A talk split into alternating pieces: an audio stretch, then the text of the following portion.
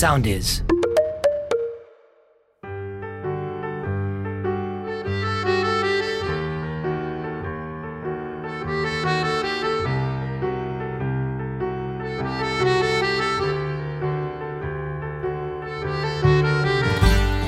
Για να γίνει μια σειρά δουλεύει πάρα πολλοί κόσμος. Υπάρχουν πάρα πολλές ειδικότητες, δηλαδή. Πέρα από αυτούς που φαίνονται, που είναι ηθοποιοί, υπάρχει ένα πλήθος ανθρώπων πίσω από τις κάμερες. Προφανώς.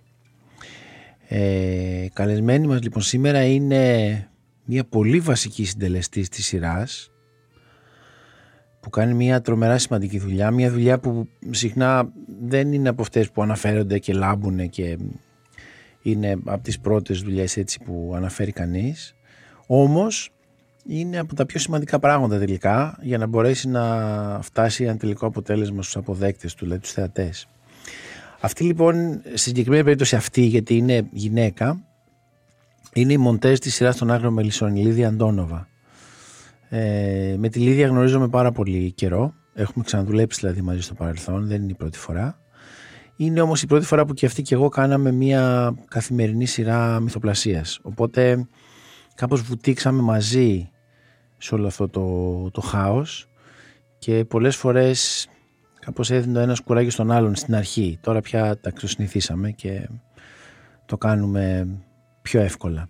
Στην αρχή όμως ε, έτσι στο σκοτεινό δωμάτιο του μοντάζ, γιατί αυτό είναι το μοντάζ, ένας άνθρωπος που μοναχικά κάθεται και προσπαθεί να βγάλει νόημα από όλο αυτό το ατελείωτο υλικό και να παραδώσει ένα ωραίο ολοκληρωμένο επεισόδιο. Πολλές φορές λοιπόν σε αυτό το σκοτεινό δωμάτιο ε, δίναμε κουράγιο ένας στον άλλον ότι αξίζει τον κόπο, καλά το κάνουμε, πολλά τα προβλήματα, πώς θα τα καταφέρουμε μέσα από μια τρελή απελπισία μέχρι που τελικά καταφέραμε και κάναμε τη σειρά, τα πρώτα επεισόδια. Μετά η σειρά πήγε καλά, οπότε κάπως λέγαμε ότι κάτι καλό έχουμε κάνει. Ε, το σημερινό λοιπόν επεισόδιο έχει και μια πιο ας πούμε τεχνική πλευρά. Θα μάθουμε δηλαδή και κάποια πράγματα για το τι σημαίνει μοντάζ. Είναι κάτι που δεν ακούγεται πολύ συχνά. Ούτε οι μοντέρ είναι άνθρωποι που μιλάνε ε, έτσι πιο δημόσια. Είναι αρκετά κλειστοί συνήθως άνθρωποι και σαν ειδικότητα.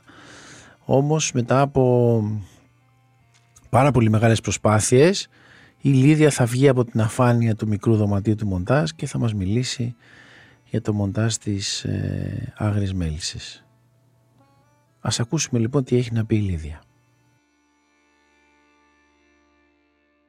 Επειδή είναι η δεύτερη φορά που σε αυτό το podcast ε, μιλάω με κάποιον που είναι πίσω από τις κάμερες, δεν το συνηθίζουμε, δεν ξέρω γιατί.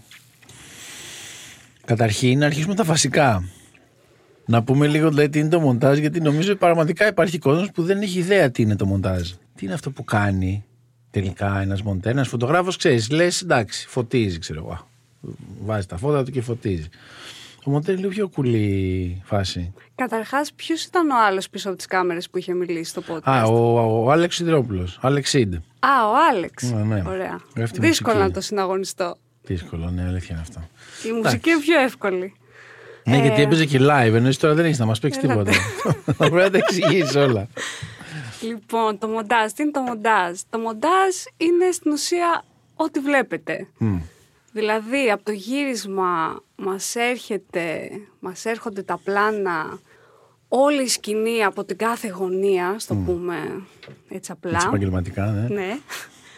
Και εμείς μετά αποφασίζουμε πού θα φαίνεται ποιος, τι θα μείνει, τι θα φύγει και επεμβαίνουμε και πολύ περισσότερο σε πολλά πράγματα, όπως στις ερμηνείες, στο ρυθμό, Μμ.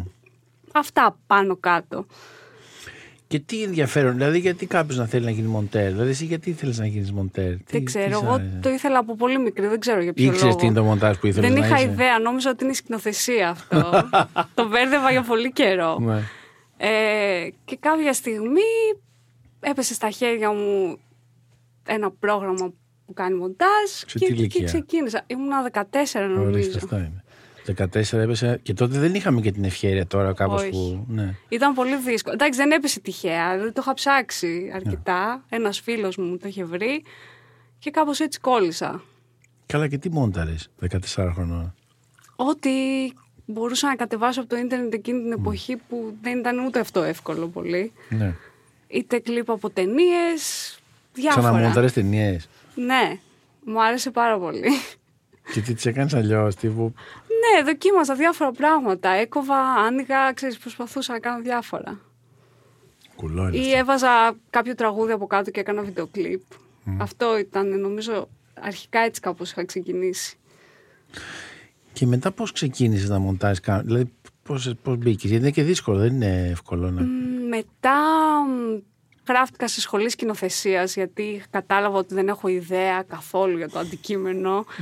Δηλαδή αυτό που σας είπα πριν ότι ε, μας δίνουν ας πούμε τη σκηνή ολόκληρη από την κάθε γωνία δεν ήξερα ότι γίνεται έτσι στο γύρισμα. Νόμιζα ότι προφανώς, ναι. γυρίζεται όπως το βλέπεις. Όλοι Δηλαδή, έτσι νομίζουμε στην αρχή. Και, και όταν το συνειδητοποίησα αυτό, λέω εντάξει, είμαι τελείως άσχετη. Πρέπει να μάθω τι γίνεται πίσω από τις κάμερες για να πάω σε αυτό μετά. Οπότε κάπως έτσι γράφτηκα σχ- σε μια σχολή σκηνοθεσίας και μόλις τελείωσα τη σχολή γνώρισα τον ε, ε, μοντέρ Λάμπη Χαραλαμπίδη και τον συνεργάτη του Δημήτρη Πολύζο και αυτοί μου μάθανε ό,τι ξέρω για το μοντάζ. Οκ. Και πώς αποκτάς, παιδί μου, αυτοπεποίθηση ότι αυτό που κάνεις είναι εντάξει; Ε, δεν έχεις ποτέ αυτοπεποίθηση ακριβώς. Πάντα, επειδή είναι μια δουλειά που συνεχώς εκτίθεσαι, είναι κάτι που απλά πρέπει να συνηθίσεις. Δεν ξέρω. Ε, Είναι πολύ περίεργο, γιατί στην αρχή δεν έχεις ιδέα τι κάνεις, οπότε δεν το πολύ καταλαβαίνεις. Και μετά όταν αρχίσεις και καταλαβαίνεις τι κάνεις και αγχώνεσαι, εντάξει, έχεις κάπως αποκτήσει ήδη μια εμπειρία, οπότε κάπως πορεύεσαι. Εντάξει, αυτό ισχύει γενικά και για τη ζωή. Στην αρχή Ισχύει, κάνεις ένα ναι. σωρό Κάπως μαλακίες. έτσι είναι, ναι.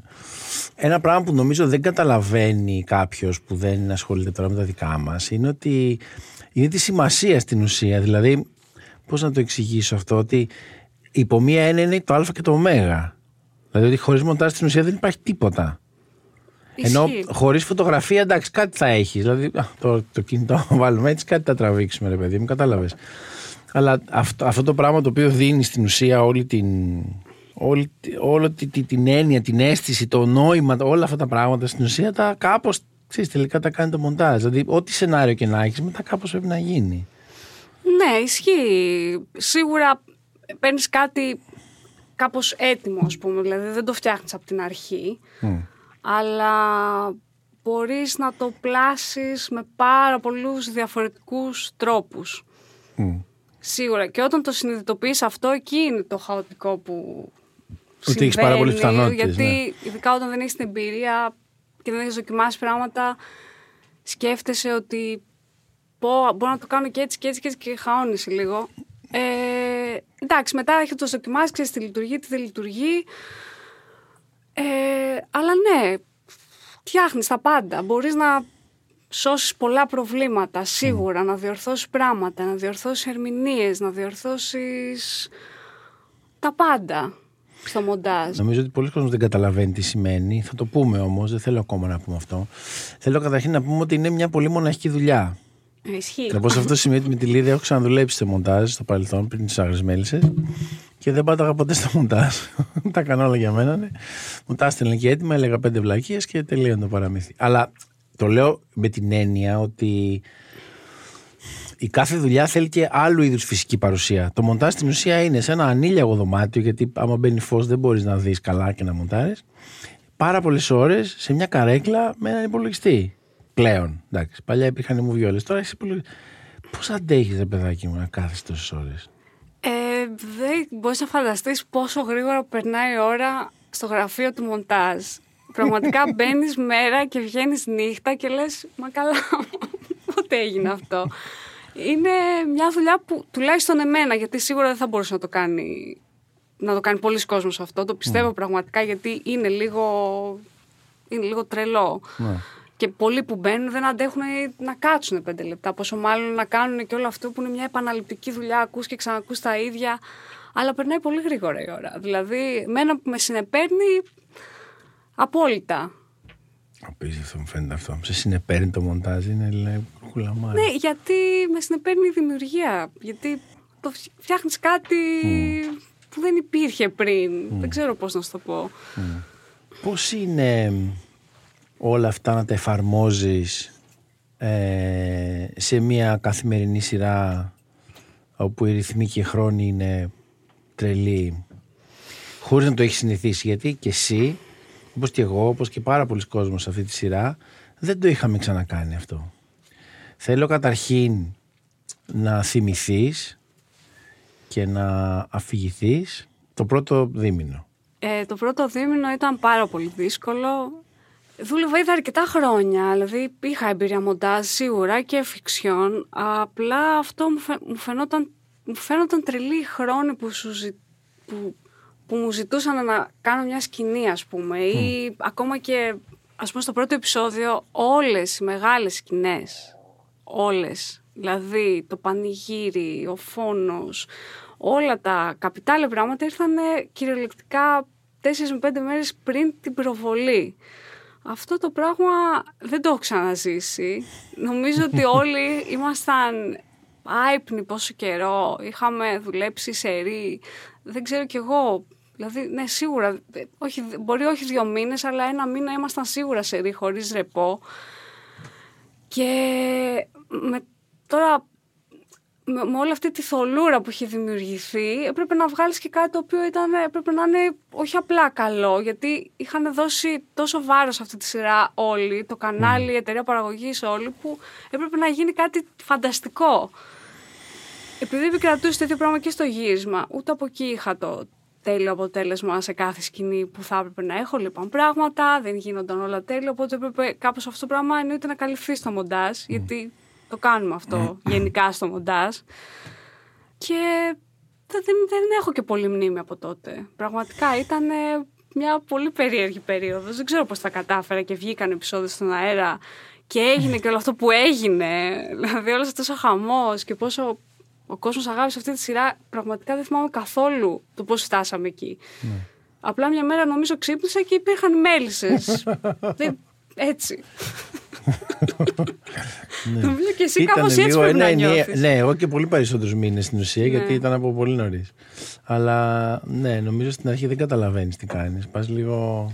Απ' την άλλη, εντάξει, έκανες και πράγματα που δεν τα είχες ξανακάνει. Πέρα από τον χρόνο εννοώ. Δηλαδή, είναι κάπω. Δεν ξέρω, πώς είναι να μοντάζεις κάτι που ξέρεις ότι βλέπει τόσο κόσμο. Mm, δεν το σκέφτηκα ποτέ γιατί mm. όταν ξεκινήσαμε δεν είχα ιδέα τι, θα, το ακολουθήσει. Ναι.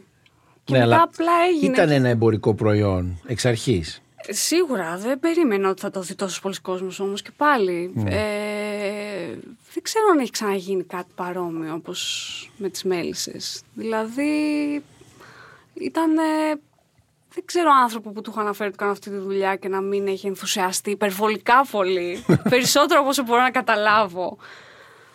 Οπότε δεν ξέρω, δεν το σκέφτηκα ποτέ πραγματικά. Μετά το συνειδητοποίησα, αλλά λόγω του ότι είμαι κλεισμένη στο γραφείο που λες, που δεν έχει και παράθυρα, ναι. δεν πάλι είμαι λίγο αποκλεισμένο από όλο αυτό. Όταν είδες το πρώτο επεισόδιο στον αέρα, πώς αισθάνθηκε, Το είδες καταρχήν; Είδα κομμάτια του. Ναι.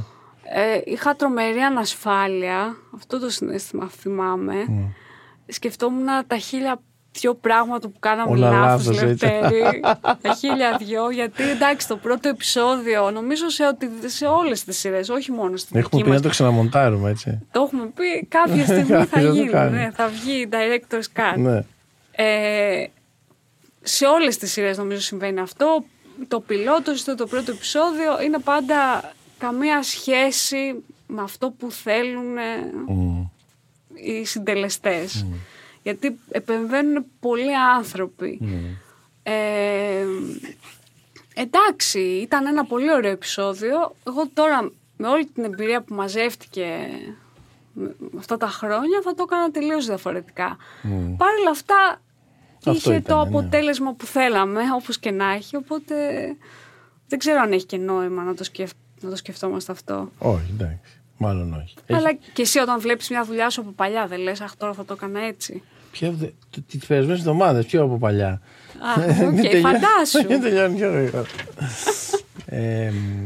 ωραία. Θέλω να μου δώσεις ένα παράδειγμα. Λες, ας πούμε, ότι μια δουλειά ας πούμε, που αναγκαστικά πάντα κάνει κανείς στο μοντάζ είναι να διορθώνεις με διαφορών ειδών λάθη. Ναι. Τι σημαίνει αυτό, τι σημαίνει διορθώνω; Και γιατί διορθώνονται τα λάθη, ας πούμε; Πώς γίνεται τελικά και διορθώνονται και δεν μένουν, αφού είναι Ε, λάθη. Πες μου ένα Πού λάθος να να γίνει. σε μια ξεκινήσω σκηνή. τώρα; Από πού Πολλά να αρχίσουμε; πράγματα. Εντάξει, μπορεί να πεις για τους τοπίους, άμα θες, που είναι έτσι το βασικό. Πώς, γιατί και εγώ το, πι- εγώ το ξέρω ότι φτιάχνετε μια ερμηνεία πολλές φορές στο μοντάζ. Δηλαδή ότι ξέρεις.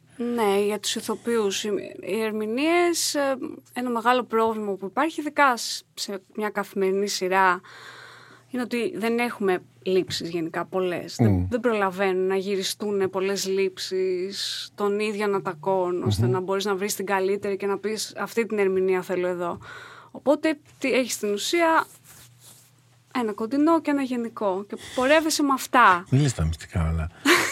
Μπορείς να το κόψεις μετά αν θέλεις. Θα στο πρότεινα κιόλας.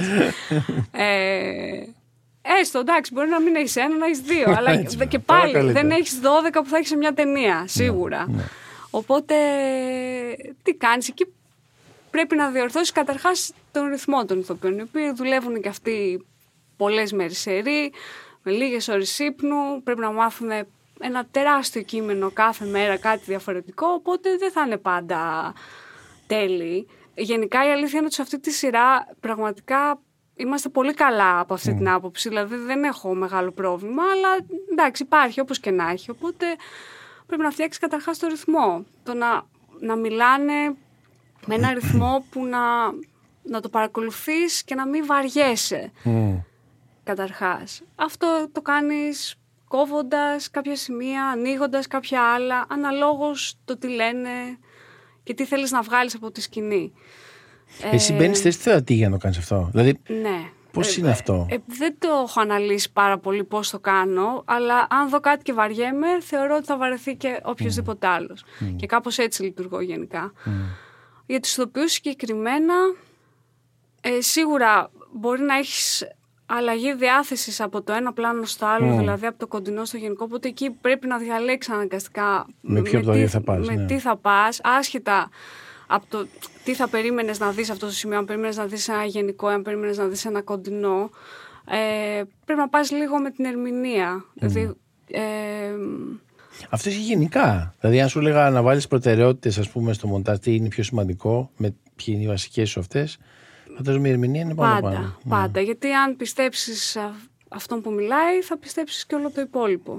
Νομίζω ότι είναι ο πιο σωστός τρόπος αυτός. Δηλαδή, θα θυσιάσω, ας πούμε, ένα, ένα πλάνο που δεν βγήκε πολύ καλό από φωτογραφία, γιατί ήταν σε ένα εξωτερικό χώρο και εκείνη την ώρα κρύφτηκε ο ήλιος, γιατί υπάρχουν τέτοια προβλήματα συνέχεια. Αλλά αν εκείνη την ώρα ο ηθοποιός θα δίνει όλα, προτιμώ να βάλω αυτό το πλάνο παρά να βάλω το ωραία φωτισμένο. Γιατί Εντάξει, δεν ναι. έχει καμία σημασία τελικά. Δεν θα το στείλω στου φωτογράφους το επεισόδιο αυτό. Όχι, Θα κρατήσω καλύτερα εδώ όχι. μετα- μεταξύ μας. Αυτή είναι η πραγματικότητα, κύριε. Πάντα ο ηθοποιός να παίζει καλά, αλλά τα άλλα δεν έχουν καμία σημασία. Όχι, ναι, εντάξει, συμφωνώ. Συμφωνώ. Ε, πες μου λίγο τη διαδικασία. Δηλαδή, από τη στιγμή που παίρνεις εσύ ένα υλικό στα χέρια σου μέχρι να φτάσεις να απεχθεί, τι συμβαίνει; Δεν κάνω μόνη μου τη σειρά. Ε, συνεργάζομαι με τέσσερις πολύ έμπειρους ε, μοντέρ. Τον Σπύρο Ούτο, τον ε, Στέφανο Κλειδαρά, τον Δημήτρη Γεράρδη και τον Αντρέα Τσούλε που εκείνοι προμοντάρουν τις σκηνές και μου στέλνουν στην ουσία έτοιμες και εγώ κάνω το τελικό δέσιμο και τις τελικές διορθώσεις σε κάθε σκηνή και μετά στο συνολικό. Ε, καταρχάς υπάρχει διαδικασία, τώρα δεν θέλω, ίσως είναι λίγο βαρετό αυτό, αλλά το υλικό όπως έχετε από το γύρισμα πρέπει να φορτωθεί, να οργανωθεί. Υπάρχει μια διαδικασία τελείως τεχνική που πρέπει να γίνει αρχικά. Ε, μετά πηγαίνει στους μοντέρ, στον κάθε ένα που έχει αναλάβει το κάθε επεισόδιο και εκείνοι με τη σειρά τους μου τα στέλνουν και μετά εγώ τα στήνω τα επεισόδια και τα βλέπω ολόκληρα και αρχίζω να διορθώνω. Οκ. Μετά πρέπει να γίνει, να φτιαχ- να γίνει μιξάζ, πρέπει να γίνει color, πρέπει να μπουν μουσικές. Αυτά είναι πάνω κάτω. Ναι. Με την κάθε δυσκολία του το κάθε. Και όλο αυτό το πράγμα πόσο χρόνο παίρνει. Περίπου; Ε, σε ένα απλό επεισόδιο, ας πούμε σε ένα εύκολο σε Απλό εννοείς που δεν έχει μάχες, ξύλα, θανάτους, Ναι, ναι. που- ναι, γιατί εντάξει έχουμε και τέτοια για να βγαίνει λίγο δουλειά. Γιατί αλλιώς δεν θα παίζονταν τίποτα νομίζω. νομίζω παίρνει περίπου γύρω στις συνολικά από την αρχή μέχρι να βγάλω εγώ το τελικό, τρεις μέρες, κάπου εκεί. Εντάξει. Δεν και λίγο. Τρεις μέρες για κάθε επεισόδιο. Περίπου. Ναι, ναι, ναι. Τώρα δεν γίνεται σε τρεις μέρες γιατί ε, τα, οι σκηνές δεν έρχονται όλες μαζί, έρχονται λίγε-λίγε. Οπότε κάποιος ασχολείται σίγουρα παραπάνω. Ναι, αλλά αν το μάζευες, αν το ναι. μάζευες θα ήταν Θα περίπου ήταν τρεις μέρες. Ναι. Οκ. Μέσα σε όλο το πανικό, εννοώ που υπάρχουν επεισόδια, εννοώ η καθημερινή σειρά έχει πια αποκτά και μια μανιέρα. Ξέρεις, κάποια πράγματα Σίγουρα. που δεν τα σκεφτόμαστε πια, τα κάνουμε ξέρεις, με τον ίδιο τρόπο γιατί έτσι αγαπήθηκαν και έτσι είναι. Υπάρχουν όμως και κάποια πράγματα που ξεχωρίζουν. Είτε είναι επεισόδια, είτε είναι σκηνές, ξέρεις, που έχουν μια διαφορετική λογική. Και ήθελα να θυμηθείς να μου πεις έτσι κά- ή- είτε κάποιο επεισόδιο είτε κάποια σκηνή σε επεισόδιο που κάπως ξεχώρισε για κάποιο λόγο δικό σου ε, είτε υποκριτικά είτε τεχνικά σαν, σαν γύρισμα δηλαδή ξέρεις που σου έκανε κάτι ρε παιδί μου και είπες Α, να, κοίτα. Το έχω πάθει, το έχω πάθει αρκετές φορές αυτό στις μέλισσες. Αυτό που θυμάμαι πάρα πολύ και ολόκληρο το επεισόδιο και σκηνή συγκεκριμένη από το επεισόδιο αυτό ήταν αυτό που, που γυρίσαμε και στο χρόνο και είδαμε την ιστορία του Βόσκαρη στη δεύτερη σεζόν. Ήταν ε, το επεισόδιο 239, αν δεν κάνω Εννοείται θα το λάθος. θυμάται, εννοείται, εννοείται. 1939, ναι. Και Στο 1920, ε, Ναι. ναι. όλο το επεισόδιο αυτό μου με είχε συνεπάρει. Ήταν πολύ σκοτεινό, πολύ gothic, πολύ ωραίες ερμηνείες. Ε, το απόλαυσα πάρα πολύ και σίγουρα ξεχωρίζω την, τη- την κλιμάκωση ας πούμε του επεισοδίου που ήταν η σκηνή που δεν ξέρω, τον πατέρα του Δούκα να σκοτώνει τον πατέρα του Βόσκαρη. Αυτή ήταν μια φανταστική σκηνή δεν ξέρω, μου βγάλε λίγο ταινία τρόμου κάπως. Και Αυτές οι ταινίες αρέσουν. αυτές μου αρέσουν, ναι. Και... Να σου πω, κάνω μια σειρά σχέσεων, έτσι το θυμάσαι. Εντάξει, εγώ το θυμάμαι, αλλά, Ναι, αλλά έχει και όλοι ένα, το έχει. ξεχνάτε κάποιες φορές και στο γύρισμα και στην αερογράφη. Ορίστε. Και εγώ το απολαμβάνω Πόσο. αυτό. Για πες λοιπόν. Ε, μου άρεσε πάρα πολύ. Ε, τι να πω για αυτή τη σκηνή. Ήταν. γενικά ήταν υπέροχη. Ήταν ο χώρος, ας πούμε, που αυτό το σπίτι που κάπως ο, Νίκος Ιωαννίδης είναι ηθοποιός. Ο Νίκος Ιωαννίδης λοιπόν που έπαιζε τον πατέρα του Βόσκαρη ήταν γενικά πολύ ψηλός και ήταν και σαν να, κάπως σαν να μην χώρεγε στο χώρο και γενικά έδινε μια πολύ παράξενη αίσθηση και μου άρεσε πάρα πολύ η εξέλιξη γιατί πραγματικά δεν περίμενες ότι θα συμβεί αυτό μέχρι εκείνη την ώρα. Δηλαδή ξαφνικά έμπαινε ένας ε, τύπος μέσα με ένα τσεκούρι και, Και έσφαζε κόσμο. και έσφαζε κόσμο ας πούμε. Ναι, οκ. Και ήταν ε, κάπως μια πολύ ιδιαίτερη σκηνή. Δεν νομίζω ότι έχει ξαναγίνει κάτι τέτοιο στις μέλισσες. Όχι. Παρότι εντάξει, σκηνές βίας, δόξα τω Θεώ, έχουμε μπόλικες. Έχουμε αρκετές, η αλήθεια είναι. Αλλά η συγκεκριμένη ήταν ε, νομίζω το αποκορύφωμα. Πόσες φορές πρέπει να σου το πω; Οι άνθρωποι αυτοί δεν έχουν καμία ελπίδα. Καμία. Και εμείς τους κάνουμε ένα δώρο πριν φύγουνε. Ποιο είναι αυτό το δώρο, η κοροϊδία μας; Φροντίζουμε να φύγουν ήρεμοι και ανυποψίαστοι. Η Σεβαστού ξεψύχησε μέσα στους πόνους. Μόνο η ήρεμη δεν έφυγε. Είσαι στενόμυαλη. Και εσύ άκαρδος, θα το βρούμε από το Θεό κάποια στιγμή. Ντρέπομαι, ντρέπομαι για μας. Τι έγινε, Ελένιο; Πρέπει να φοβάμαι και για σένα.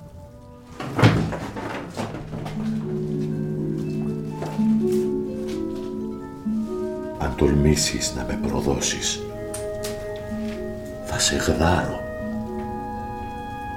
Ζωντανή. Θα την κάνουμε μετά αυτή την κουβέντα.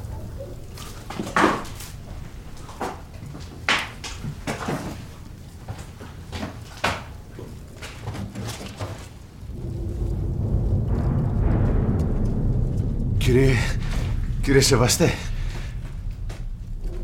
ε, δεν πρόλαβα να σας ενημερώσω, έπρεπε, έπρεπε να φύγω εσπεσμένα. Ε, Σήκησε στα χέρια μου, Βόσκαρη. Σφάδαζα τους πόνους. Πάρε τα λεφτά σου. ό,τι έχω μαζέψει είναι στο σεντούκι. Πάρ' τα όλα. Νομίζεις πως γι' αυτό ήρθα; Δεν ήθελα να της κάνω κακό. Η μητέρα σου τα χανόταν έτσι κι αλλιώς. Δεν της έκανα κακό. Χάρη της έκανα. Κι εγώ ήρθα για να σου ανταποδώσω αυτή τη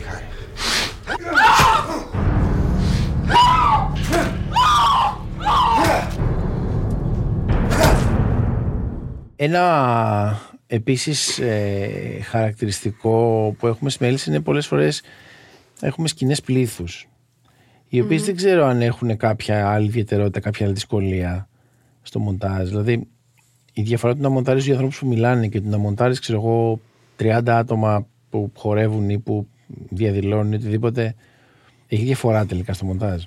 Ανάλογα τι γύρισμα έχεις. Ε, ε, σίγουρα έχει διαφορά, έχει άλλο βαθμό δυσκολίας. Τώρα για, για τις διαδηλώσεις, ας πούμε, επειδή είχαμε και ένα επεισόδιο με τις διαδηλώσεις, εντάξει, ήταν πολύ δύσκολο γενικά. Δύσκολο τι σημαίνει; Δύσκολο σημαίνει στην ουσία ότι σου παίρνει πολύ περισσότερο χρόνο. Για ποιο λόγο; Γενικά, οι σκηνές δράσης έχουν πολύ πιο γρήγορο μοντάζ. Οπότε, αυτό σημαίνει ότι πρέπει να βρεις πολύ περισσότερα καλά πράνα και να τα συνδέσεις πιο σωστά μεταξύ τους και όταν υπάρχει πολλοί κόσμος και γίνεται χαμός ε, τρέχουν άνθρωποι και αυτά γίνονται διάφορα πράγματα μέσα που μπορεί να τα χάνεις. Δηλαδή θυμάμαι ότι όταν με όντερα τη σκηνή των διαδηλώσεων δεν την έβλεπα επειδή έχω ένα μεγάλο monitor που το βλέπω κάποια στιγμή όλο το τελικό βγάζω ένα μοντάζ και μου φάνηκε ωραίο. Και μετά έκατσα να του δώσω το μεγάλο μόντορ για να δω αν κάτι έχει ξεφύγει και αυτά και έβλεπα παντού λάθη. Δηλαδή. από το γύρισμα, ε, ναι, ναι, συνέχεια. Κάτι κρεμόταν από μια κάμερα, κάτι έμπαινε μπούμ. Ε, δηλαδή συνέχεια. Δεν τα είχα δει αυτά mm. καθόλου σε, σε πρώτη θέαση, ας πούμε. Και αυτό εντάξει, συμβαίνει συχνά, ειδικά στις κοινές δράσεις. Mm. Οπότε θέλει πολύ προσοχή γενικά αυτή η δουλειά. Δηλαδή μπορεί να ξεφύγουν πολλά πράγματα αυτό που πολλές φορές λέμε λάθος μοντάζ, η ταινία έχει λάθος ναι, μοντάζ ναι. ας πούμε. Ε, όπως ας πούμε έγινε ο χαμός με το Game of Thrones που υπήρχε ένα, ένα ποδηράκι, ένα ποδηράκι καφέ ας ναι. πούμε. Ναι. Το κάναμε κι εμείς, θυμάσαι. Το κινητό το του νομάρχη, βέβαια. Το κινητό του νομάρχη. Ναι, ναι. Κάποια στιγμή βγήκε ένας και έβαλε μια φωτογραφία σε μια σκηνή που είναι στο γραφείο του ο Φιλίππογλου και είχε ξεχάσει το κινητό από μπροστά εκεί στα χαρτιά του. και έπαιξε κανονικά. Αυτό ναι. να ξέρετε είναι ντροπή για ένα μοντέρ. Είναι μεγάλη ντροπή. Θα το αφήσω μέσα στο επεισόδιο. Δεν θα το κόψω για να καταλάβετε και τα αρνητικά, ας πούμε. Μην λέμε μόνο για τους ηθοποιούς που κάνουν σαρδάμα πούμε, και τους κατηγορούμε. Κάνουν και μοντέρ, ξεχνάνε. Πολλά, πολλά. Αλλά σκεφτείτε όμως ότι αυτό το επεισόδιο το είδε ναι, δεν το είδε κανείς. Το, είδα, το είδανε πόσα, 5-6 άνθρωποι μέχρι να βγει στον αέρα. Ναι, ναι, έτσι δεν το βλέπω μόνο εγώ. Αλήθεια είναι αυτό. Τι μπορεί να συνευριάσει να μοντέρεις το μοντάζ; Πολλά πράγματα μπορεί να με νευριάσουν. Δηλαδή; Γενικά με νευριάζει η λογική του κάτω τώρα και θα το φτιάξει μετά κάποιος άλλος. Στο μοντάζ δηλαδή. Αυτό είναι κάτι το οποίο με νευριάζει λιγάκι. Και εντάξει, το έχω ζήσει πολλές φορές αυτή τη σειρά. Και στη συγκεκριμένη είναι και λογικό. Αλλά όταν είσαι πάνω στην ένταση της δουλειάς, εκείνη την ώρα μπορεί να θυμώσεις λίγο. Ε... Εσύ εννοείς. Ναι. Εννοείται. Αφού τα έχουμε συζητήσει αυτά. Τα έχουμε συζητήσει. Ο Μοντέρ είναι cool, εκεί τα βλέπει όλα ψυχρά και άνετα κτλ. Όχι, καθόλου, δεν είναι έτσι. Ο άλλος μπορεί να το τριωταγιάζει, να είναι στους μηδέν βαθμούς, να φυσάει, ξέρεις. Εντάξει, ισχύει. Είναι κλασικός αυτό. Ναι. Τον έχουμε κάνει 100.000 φορές. Πάει μετά η άλλη, κούλη και στο δωματιάκι της, έχει το κοντισιονάκι της αυτό. Εντάξει. Και σου λέει, Γιατί δεν σκέφτηκες εκείνον εκεί τον είδες πώς περπατάει έτσι. Και λες, Για πες. Εντάξει, πρέπει να σκεφτείς κάποια πράγματα στο γύρισμα. Δεν γίνεται τώρα να πας έτσι, δηλαδή. Άλλες απαιτήσεις έχει το γύρισμα, τώρα άλλες το μοντάζ, κάθε δουλειά. Κάποια πράγματα μπορεί να τα καταλάβω, κάποια άλλα δεν τα καταλαβαίνω. Δεν σημαίνει. Εντάξει, θα, θα θυμώσω κι εγώ τι να κάνω. Γιατί θέλω το καλύτερο αποτέλεσμα. Και όταν κάτι με αποτρέπει από το να το έχω, σίγουρα θα με θυμώσει. Τώρα εντάξει, γενικά είμαι ψύχρεμη. Και αυτό που έχω καταλάβει σε αυτή τη δουλειά είναι ότι πάντα υπάρχει ένας τρόπος να το φτιάξεις. Mm. Χωρίς βέβαια αυτό να το πάρει κάποιος ότι μπορεί να κάνει ό,τι θέλει, μετά να το φτιάξει κάποιος άλλος. Όταν λέμε να φτιάξουμε κάτι, εννοούμε να ξεγελάσουμε το θεατή. Ακριβώς. Στην ουσία θα ξεγελάσει το θεατή. Ώστε... Ε, ένα ψέμα είναι το μοντάζ. Γενικά όλα ένα ψέμα είναι σε αυτή τη ναι. δουλειά. Δηλαδή, τι θες να κάνεις κάποιον να πιστέψει κάτι το οποίο δεν είναι αλήθεια. Οπότε ψέμα είναι, έτσι δεν είναι. Ε, ναι, πρέπει, αν υπάρχει κάποιο λάθος, σίγουρα υπάρχει κάποιος τρόπος να ξεγελάσεις το θεατή και να, να, μην, να μην το δείξει, να μην το αφήσει να φανεί δηλαδή. Αυτό θα κάνει στην ουσία. Ε, τώρα αυτό είναι ανάλογα το τι πρόβλημα έχεις, το πώς θα το κρύψεις. Συνήθως κόβοντας κάποια πράγματα μπορείς να καλύψεις κάποια λάθη. Είναι κρίμα πάντως γιατί καταλαβαίνω ότι εάν κάποιος δει τη δουλειά που κάνει ένας μοντέρ, που νομίζω μόνο έτσι μπορεί να αντιληφθεί, ξέρεις, είναι δύσκολο να πεις. Και είναι, είναι και η μόνη δικότητα που πάντα αναρωτιόμουν στη ζωή μου πώς δίνουν Όσκαρ, πώς ξέρουν ποιο είναι το καλύτερο μοντάζ. Ναι, είναι δύσκολο να δώσεις βραβείο γιατί δεν ξέρεις τι είχε ο άλλος στα χέρια του. Ναι, σαν υλικό. Ναι. Τα Όσκαρ δίνουν βρ- βραβείο σε πολύ τεχνικές ταινίες Συνήθως, στο ναι. μοντάζ, δηλαδή που έχουν πολύ μοντάζ, ας πούμε, το οποίο δεν είναι απαραίτητα σωστό γιατί. Εντάξει, το να κόβεις γρήγορα, ας πούμε, καλά γρήγορα και είναι ένα skill σίγουρα. Αλλά δεν σημαίνει ότι είναι και η καλύτερη μονταζιακά ταινία. Επειδή έχει κοπεί γρήγορα. Αλλά δεν ξέρω και με ποιον άλλο τρόπο μπορεί η ακα- μια οποιαδήποτε ακαδημία τέλος πάντων, να δώσει ένα βραβείο σε ένα Ναι, μοντέρ. πρέπει να έχει ένα Πρέπει να κριτήριο. έχει δει τι, έχει, τι είχε στα χέρια του, τι έκοψε, τι άφησε. Από εκεί κρίνεται αυτή η δουλειά. Δηλαδή το τι θα κρύψεις και το τι θα αφήσεις να φανεί και σε ποια στιγμή θα το βγάλεις να φανεί ώστε να, να είναι κατάλληλη για να το κλάβει ο θεατής έτσι όπως το θέλεις, αυτό, αυτή είναι η μαέστρια αυτής της δουλειάς. Αυτό σημαίνει δηλαδή ότι μπορεί να έχεις ας πούμε στο σενάριο της σκηνή 10 η οποία βλέπεις ότι έρχεται μ, σ- στο λεπτό 15 ε, και δίνει μια κλιμάκωση, αλλά εσύ δεν τη θέλεις τόσο νωρίς, οπότε πρέπει να βρεις έναν τρόπο να την πας λίγο πιο μετά, ώστε να κλιμακώσεις σωστά το επεισόδιο, η ταινία σου, οτιδήποτε είναι αυτό, δεν έχει σημασία. Το λέω λίγο μπακάλικα. Ε, Εντάξει, έτσι αυτό είναι. σίγουρα δημιουργεί κάποια προβλήματα γιατί εντάξει, το σενάριο έχει γραφτεί με έναν τρόπο, οπότε πρέπει να βρεις έναν τρόπο να το κάνεις αυτό ώστε να, να μην φανεί κάτι λάθος. Όλη η μαεστρία του μοντάζ αυτή είναι. Δεν είναι ούτε πώς θα κόψεις τη σκηνή εσωτερικά. Είναι και αυτό ένα κομμάτι σίγουρα, αλλά είναι το λιγότερο. Όλη η δουλειά που έρχεται μετά είναι όταν δεις τη δουλειά στο σύνολό της, για να δεις τι λειτουργεί και τι δεν λειτουργεί. Αυτό, πώς, αυτό ε, πάντα μου έκανε εντύπωση. Κά, κάπως μαθαίνεις να το κάνεις. Δηλαδή, νομίζω ότι η δουλειά μας είναι μια τρομερά τεχνική δουλειά. Όλες οι ειδικότητες. Ναι. Αλλά και πολλές φορές επικοινωνούμε κιόλας και τεχνικά μεταξύ μας. Αλλά το αποτέλεσμα είναι καλλιτεχνικό. Αυτό πάντα με, με συγκλώνει. Ότι για να δουλέψεις, να συνεργαστείς με κάποιον, ε, πρέπει να μιλάς μια γλώσσα. Η οποία δεν είναι καλλιτεχνική συνήθως. Ναι, καθόλου. Δηλαδή, ξέρεις, όλα είναι λίγο, ξέρεις, μετρημένα κουκιά. Αλλά το αποτέλεσμα αυτής της μεταγλώσσας, ας το πούμε, είναι καλλιτεχνικό τελικά.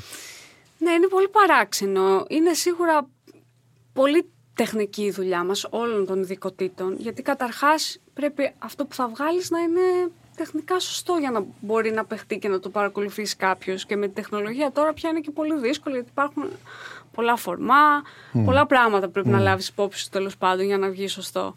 Ε, μ, αλλά είναι καλλιτεχνικό.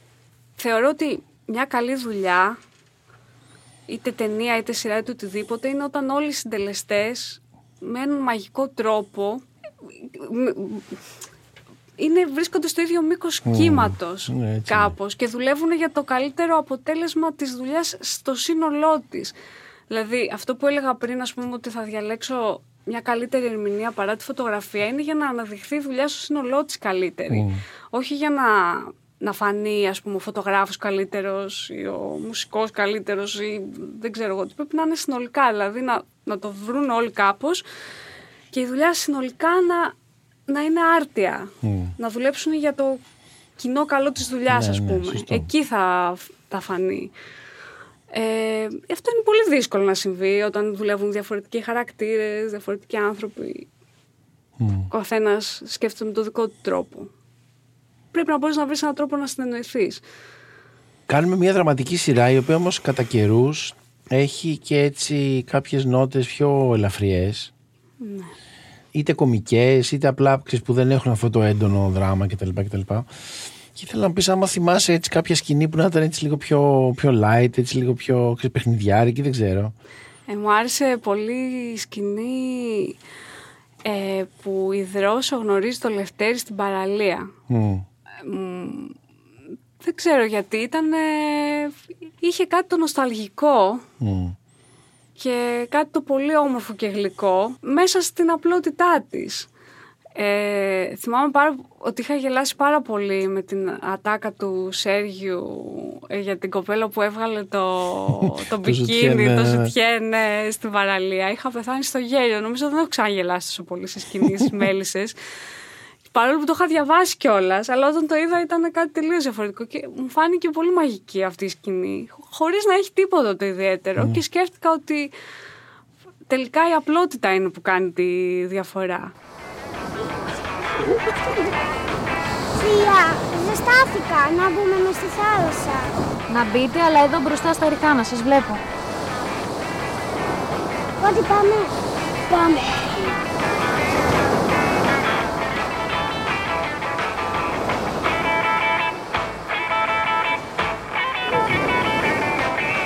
Σύνθηκα, θα βουτήξουμε.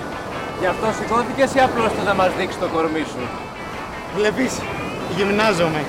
Σου δίνω κατηπίδες που οι φτέρνες μου ακουμπούν στα μαλακά μου.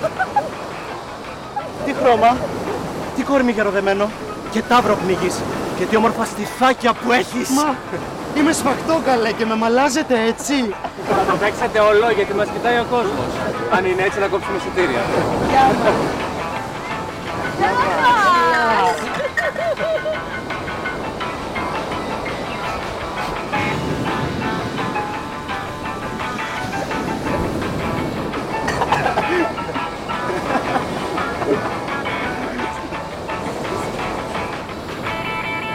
Μήπως σας ενοχλούμε, να τους πω να το χαμηλώσουν; Όχι, δεν χρειάζεται. Τι είναι αυτά που κάναν τα παιδιά; Ο Σόντος και ο Γιάννης, ένα κομμάτι από τη Λυσιστράτη. Το γνωρίζεις το έργο; Ναι, δηλαδή, ναι, απλά δεν το έχω δει ποτέ. Και ούτε πρόκειται. Απαγορεύτηκε. Όπως και τόσα άλλα. Ελπίζω να μην μας καρφώσεις. Δεν κινδυνεύετε από μένα. Ηθοποιείστε. Για την ακρίβεια έχουμε μια μικρή θεατρική ομάδα που φιλοδοξεί μια μέρα να γίνει μεγάλη. Πότι! Σέργιο σας είπα, πιο έξω να σας βλέπω. Δικά σου. Ο νηψιός μου είναι με το φίλο, του είπα να τους φέρω για μπάνιο. Με να έρθουν την ώρα δηλαδή. Γιατί φοβάσαι τόσο, δεν ξανοίγονται; Γιατί άμα βγουν πιο έξω, εγώ δεν ξέρω να κολυμπάω. Κορίτσι του κάμπου είμαι. Και έχεις όνομα ή να σε φωνάζω κορίτσι του κάμπου; Δρόσο. Ωραίο όνομα. Λευτέρης.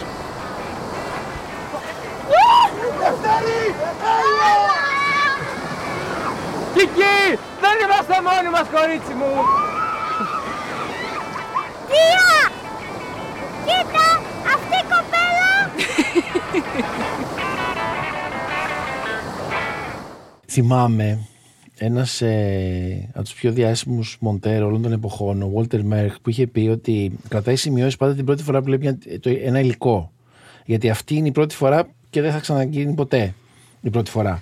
Οπότε η πρώτη φορά ήταν καθαρά συναισθηματική και μετά αρχίζει και κρατάει τεχνικές σημειώσεις, ξέρεις, τέτοιου είδους πράγματα. Εσύ συναισθηματικά προφανώς πάντα περνάς από αυτό το πράγμα όταν πρώτο βλέπεις ένα επεισόδιο. Δηλαδή σου έρχεται και το βλέπεις μια φορά ολόκληρο για να καταλάβεις ας πούμε το κυρίαρχο συνέστημα κάποιων πραγμάτων. Ναι, όταν υπάρχει ο χρόνος για να γίνει αυτό, σίγουρα είναι το καλύτερο που μπορείς να κάνεις. Γιατί εκεί πραγματικά θα δεις όλα τα προβλήματα, θα τα καταλάβεις αμέσως. Αμέσως, Ενώ ναι. μετά τη δεύτερη, την τρίτη, τέταρτη φορά το έχεις πια συνηθίσει και μπορεί κάποια πράγματα να τα προσπεράσεις. Οπότε αυτή η πρώτη φορά πρέπει λίγο να πας με το, με το ένστικτο τελείως. Ε, εντάξει, τώρα πια στις μέλισσες μετά από 330 Και επεισόδια, ναι, ναι. επεισόδια, πόσα είναι πια, έχω χάσει το μέτρημα, ε, δουλεύω πολύ πιο γρήγορα από αυτό. Ε, δουλεύω και πολύ με το σενάριο εγώ, δηλαδή διαβάζω τα, τα σενάρια αρκετά πριν για να ξέρω τι μου έρχεται. Οπότε ξέρω περίπου τι θα δω και ήδη έχω, βρίσκω από το σενάριο πράγματα τα οποία ίσως θέλουν κάποιες αντιμεταθέσεις, θέλουν κάποια μαζέματα ή κοψίματα. Δηλαδή τα έχω στο μυαλό μου από πριν λιγάκι. Και... Αλλά ναι, αυτό που λες σίγουρα, η πρώτη φορά είναι η πιο σημαντική. Εκεί, δηλαδή, εγώ πια μετά το πρώτο πέρασμα το έχω φτάσει τη συγκεκριμένη δουλειά που την ξέρω πια έτσι, ξέρω ακριβώς τι περιμένω. Έχω βρει ακριβώς Τα, τα θέματα. τα πατήματά ναι. μου τα σωστά και έχω βρει τι πρέπει να κάνω για να τα διορθώσω. Να πούμε επίσης ένα πράγμα που δεν, εντάξει, δεν, δεν, δεν είναι δουλειά του Μοντέρ, αλλά στη δική μας περίπτωση, επειδή καταρχήν το κάνεις πολύ καλά, θεωρώ. Είναι μουσική. Η, η πρωτοαντινό του γράφεις μουσική, αλλά τοποθετείς εσύ τη Ναι. μουσική στις σκηνές. Πράγμα που σε μια σειρά που γενικά έχει αρκετή μουσική. Ναι. Ε, γιατί είναι και λίγο μια σύμβαση μιας καθημερινής σειράς να έχει παραπάνω μουσική από ό,τι θα θέλαμε στην Ναι. πραγματικότητα. Ισχύει. Ε, ήθελα λίγο να μου μιλήσεις γι' αυτό, για την τοποθέτηση της μουσικής, γιατί έχεις ένα, πολύ, ένα διαβολικό ένστικτο πολλές φορές. Και πώς αποφασίσει. Εντάξει, αυτό δεν θα, μπο, θα μπορούσε να μην είναι μόνο για τις μέλισσες, παιδί μου. Γενικά η σχέση ξέρεις, του μοντάζ με τη μουσική είναι πολύ ιδιαίτερη σχέση. Ε, υπάρχουν σκηνές εντάξει, που απλά θέλουν μια μουσική από κάτω για να, να σαν χαλί ας πούμε οι απλές σκηνές που λέμε και υπάρχουν και άλλες όπως αυτή με τη διαδήλωση που λέγαμε πριν που α, εκεί πατήθηκε το μοντάζ πάνω στη μουσική. Γιατί η μουσική Γράφτηκε στην ουσία για τη γράφτηκε σκηνή. για Ναι, τη σκηνή ναι. ακριβώς Εντάξει, και να πούμε επίσης ότι συνήθως αυτό συμβαίνει. Πρώτα κάνουμε μοντάζ στη σκηνή και μετά τη στέλνουμε σε ένα μουσικό. Πάντα, Ναι. πάντα, ναι. Γενικά η μουσική πρέπει να ισορροπεί την εικόνα. Δεν πρέπει ποτέ να είναι ή πάνω ή κατω Πρέπει πάντα να υπάρχει μια ισορροπία γιατί διαφορετικά, εντάξει, είναι ένα απλό βίντεο κλιπ, δεν είναι πια ε, σειρά. Ε, μ, αλλά σίγουρα όταν μπαίνει η μουσική μπορεί, θα γίνουν και άλλες διορθώσεις εννοείται δεν θα κάτσει πάντα κάτι ακριβώς. Τώρα εγώ πως το κάνω δεν ξέρω να σου πω την αλήθεια. Όπως και με το μοντάζ απλά γενικά μου αρέσει η μουσική στις ταινίες δηλαδή πα- το παρακολουθώ δηλαδή τη, τη νιώθω από κάτω τη μουσική καταλαβαίνω που έχει βάλει κάποιο τι και νομίζω κάπως έτσι απέκτησε αυτό το ένστικτο ας πούμε. Και μου αρέσει πολύ να το κάνω. Το πάω και κάπως μαζί. Αλλά πάντα θέλω πρώτα να είναι άδειο. Α, θέλω οκ. να το δω άδειο δηλαδή για να... Για να καταλάβεις τη δυναμική της σκηνής. Ε. Θέλω να λειτουργεί και χωρίς μουσική αυτό που θα φτιάξω. Αν δεν λειτουργεί σημαίνει ότι κάτι κρεμάει, ότι κάτι θέλει μάζο, ότι κάτι δεν πάει καλά τέλος πάντων. Δηλαδή δεν θέλω να σώσω μια σκηνή με τη μουσική. Αυτό δεν θα... Δεν σώζεται, Δεν δηλαδή. σώζεται, όχι. Δεν, δεν μπορείς να σώσεις μια σκηνή, ούτε μια ερμηνεία, ούτε τίποτα με μουσική. Πρέπει να λειτουργεί από μόνο το, αυτόνομα. Ε, Παράσκο. Κοίταξε, Παράσκο μου, εγώ τώρα, εγώ πραγματικά τώρα, εγώ είμαι το ίδιο εξοργισμένο όσο και εσύ. Αλλά το βλέπεις, βρε Παράσκο μου, είναι μια ε, ειρηνική μάζοξης, πώς να το πούμε τώρα, συγκέντρωσης. Ε, ας το πας στο διάλο. Τους δώσαμε πολλές ευκαιρίες. Άντε, άλλη μία και ο χρόνος τους τελείωσε. Εκενώστε την πλατεία και επιστρέψτε στις δουλειές σας. Ιδάλλως θα πρέπει να προχωρήσουμε σε συλλήψεις. Πάρε τη σοφούλα και πηγαίνετε σπίτι τώρα.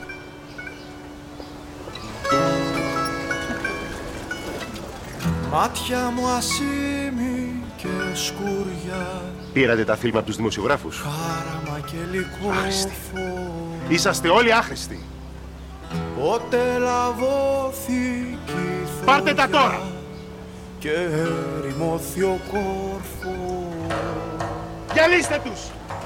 Σαν γίνει ο πόνος Σαν γίνει ο πόνος του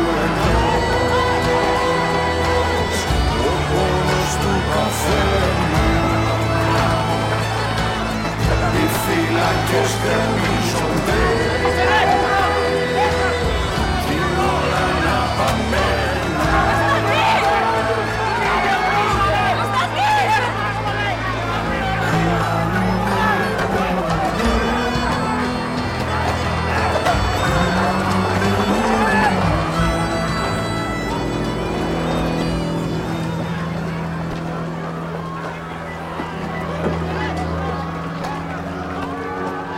Ξέρεις, πολλοί κόσμος, ειδικά στα πρώτα, όταν πρώτο ξεκινάει κάποιος σε μαθητεία, νομίζουν ότι βάλει εκεί μια μουσική και όλα καλά.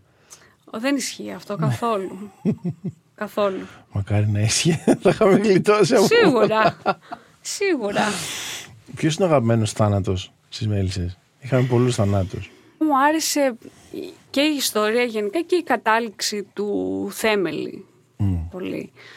Ε, το επεισόδιο λοιπόν που, που πεθαίνει ο Θέμελης Τέλος πάντων, φτάνω σε αυτή την κλιμάκωση γιατί είχε, είχαν προηγηθεί πολλά για να φτάσουμε εκεί πέρα.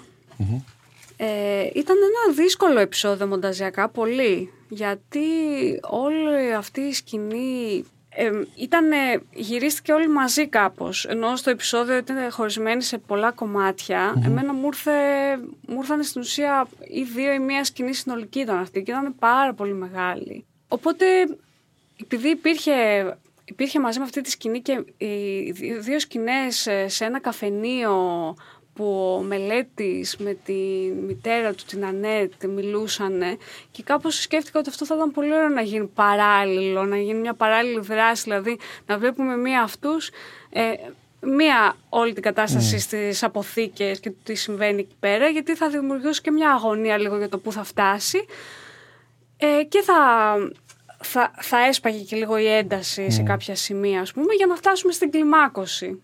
Εντάξει, αυτό έφαγε πάρα πολύ χρόνο γενικά για, να, για να βρω τα σωστά σημεία να κόψω γιατί δεν νιώθα δηλαδή ότι έπεφτε η ένταση και μετά κρέμαγε λίγο και μετά ξανανέβαινε. Mm. Οπότε και αυτό έπρεπε να βρω αυτά τα σημεία ακριβώς και να κόψω τις σκηνές ναι. εκεί, να πάμε σε μια άλλη κατάσταση ώστε να μην δημιουργείται αυτό το σκαμπανέβασμα συναισθημάτων. Δεν ξέρω mm. πώς να το πω. Mm.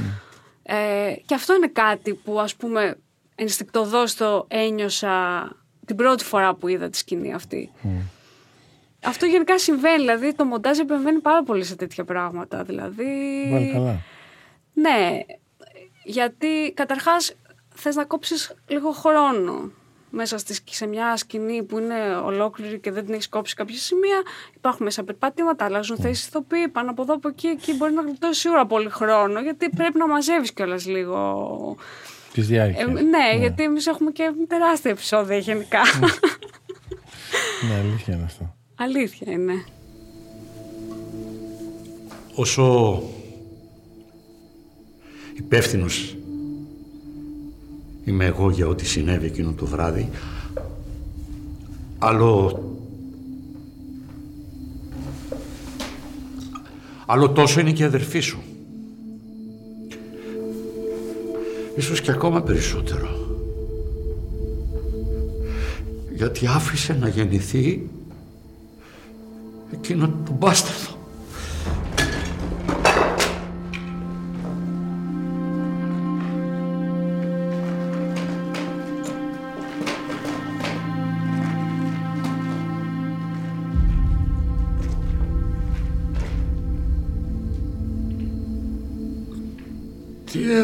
Μέσα στο κρασί μου.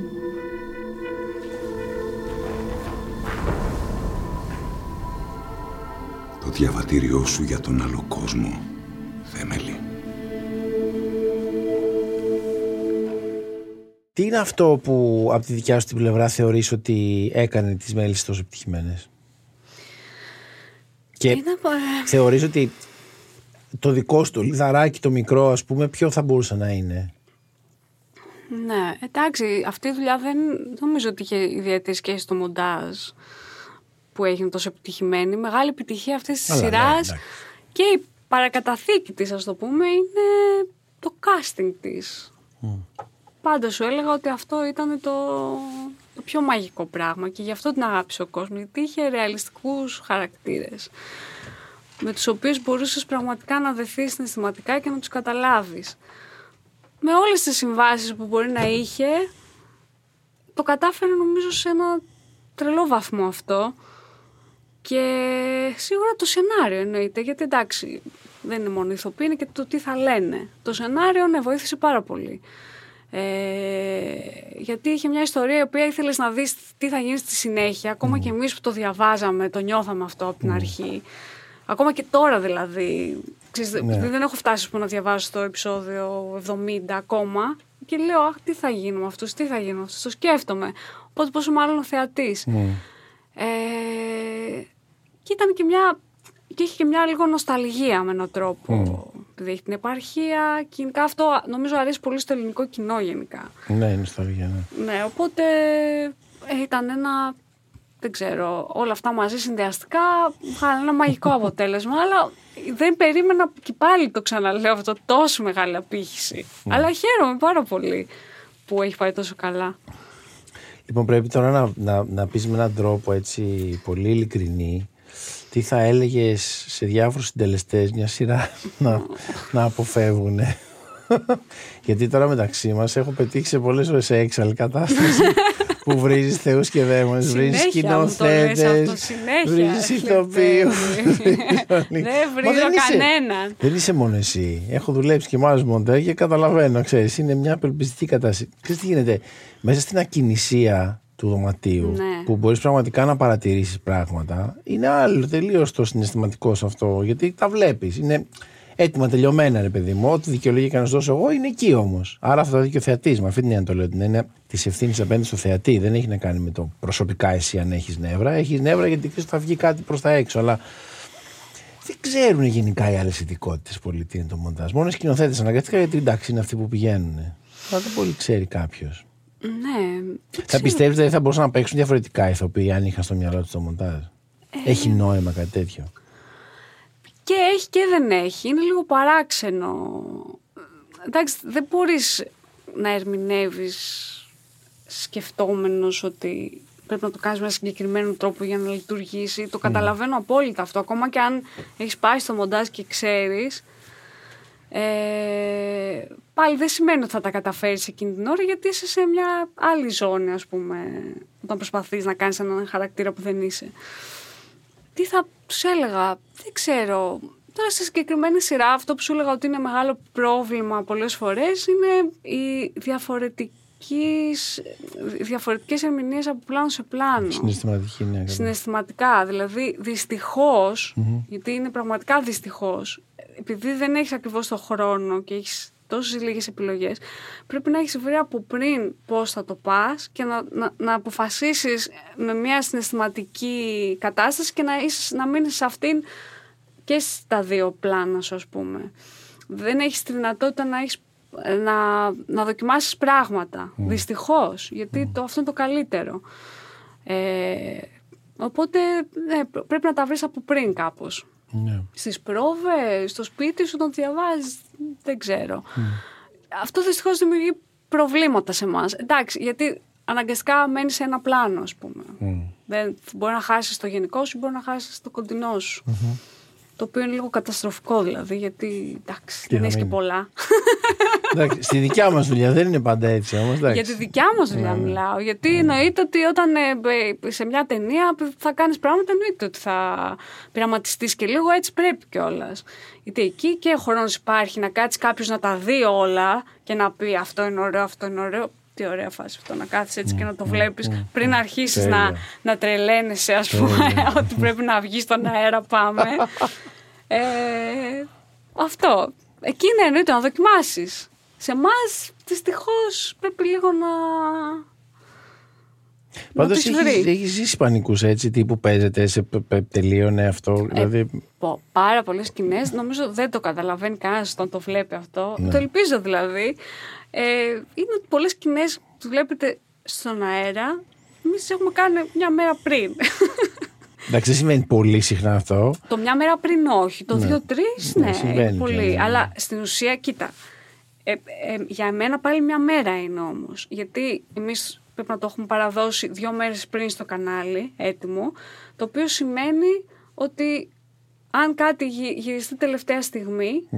Εγώ πολλές φορές πρέπει να παραδώσω Παρασκευή, ας πούμε, το επεισόδιο της Δευτέρας και την Παρασκευή μου έρχεται η σκηνή που παίζει σε αυτό το επεισόδιο. Άρα, εγώ σε μια μέρα το έχω κάνει. Και μιλάμε για όλη τη διαδικασία. Ε, Φόρτωμα, μοντάζ, μιξάζ, κόλλορ, μουσική. Τσεκ από όλους τους εμπλεκόμενους τέλος πάντων. Κεφαλικό. Και γεια. Καθόλου κεφαλικό. Είναι μια συνηθισμένη μέρα. Ο κάθε Παρασκευή σχεδόν το τελευταίο καιρό κάπως έτσι ήταν. Πω, πω, μας έδωσε στιγνά. Χριστέ μου. Αναρωτιέται ο κόσμος γιατί πήγαμε σε δύο μέρες την εβδομάδα, κατάλαβες. Ε, ωραία. Σου δίνω μία τελευταία σκηνή για να κλείσουμε το επεισόδιο. Που Ναι. για κάποιο λόγο σου έχει μείνει.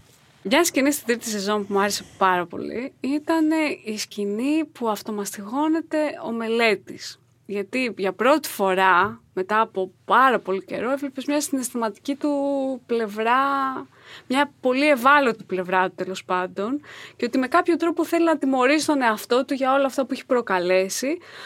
Και το αστείο βέβαια είναι ότι ενώ το κάνει αυτό ποτέ δεν καταλαβαίνει ότι το κάνει για να τιμωρήσει τον εαυτό του και συνεχίζει κανονικά να κάνει τα ίδια που έκανε, ας πούμε. Αλλά αυτό μαστιγώνει. Λίγο αυτομαστίγωμα, μετά πάλι πάμε, ναι. Ναι, το Άκης το οποίο είναι πολύ ανθρώπινο, γιατί είναι ένας χαρακτήρας ο οποίος δεν είχε πολλά ανθρώπινα στοιχεία. Δηλαδή ήταν λίγο. Τι να πω, ε, λίγο ρομπότ, ας πούμε. Σαν προγραμματισμένος για το κακό.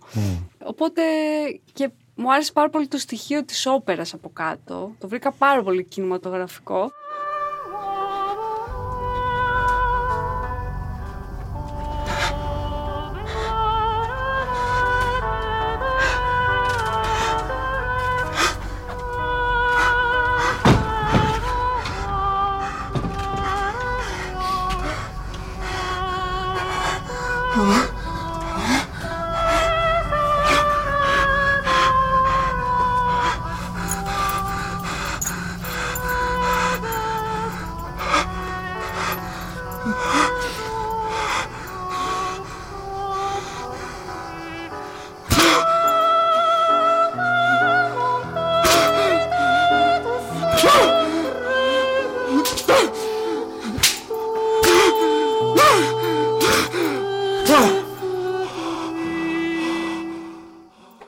Ήταν αυτή η όπερα. Ε, ήταν η ίδια όπερα που άκουγε με τη μητέρα του στο Παρίσι, τις πρώτες στιγμές που κάπως τα είχαν βρει. Και εντάξει, αυτό πραγματικά ήταν ένα πολύ ωραίο σεναριακό έβριμα νομίζω. Και μ, νομίζω λειτουργήσε πάρα πολύ καλά Ναι. η μουσική και εκεί, να, ας πούμε, η μουσική ας πούμε, σε αυτή τη σκηνή ήταν ε, πάρα πολύ σημαντική για την εξέλιξή της. Δηλαδή, από μόνη της δεν ήταν τίποτα. Με τη μουσική ήταν, έγινε κάτι... Απογειώθηκε, ναι. Απογειώθηκε ακριβώς. Μάλιστα. Εδώ θα τελειώσουμε για σήμερα. Ελπίζω να έμαθε ο κόσμος τι είναι το μοντάζ. Μπα. Μπα, ποτέ δεν υπάρχει. περίπτωση. Μόνο αν έρθουν στο δωματιάκι και κάτσουν εκεί μαζί σου 5-10 Όφης αντέξει, πάνω από 10 λεπτά. Λίδια, σε ευχαριστούμε πάρα πολύ. Σας ευχαριστώ και εγώ.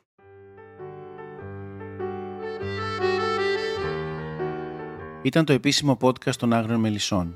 Μια παραγωγή της Melon Media για το Soundees. Παραγωγή Παναγιώτα Κοντοδήμα. Ηχοληψία Βαγγέλης Μακρύς.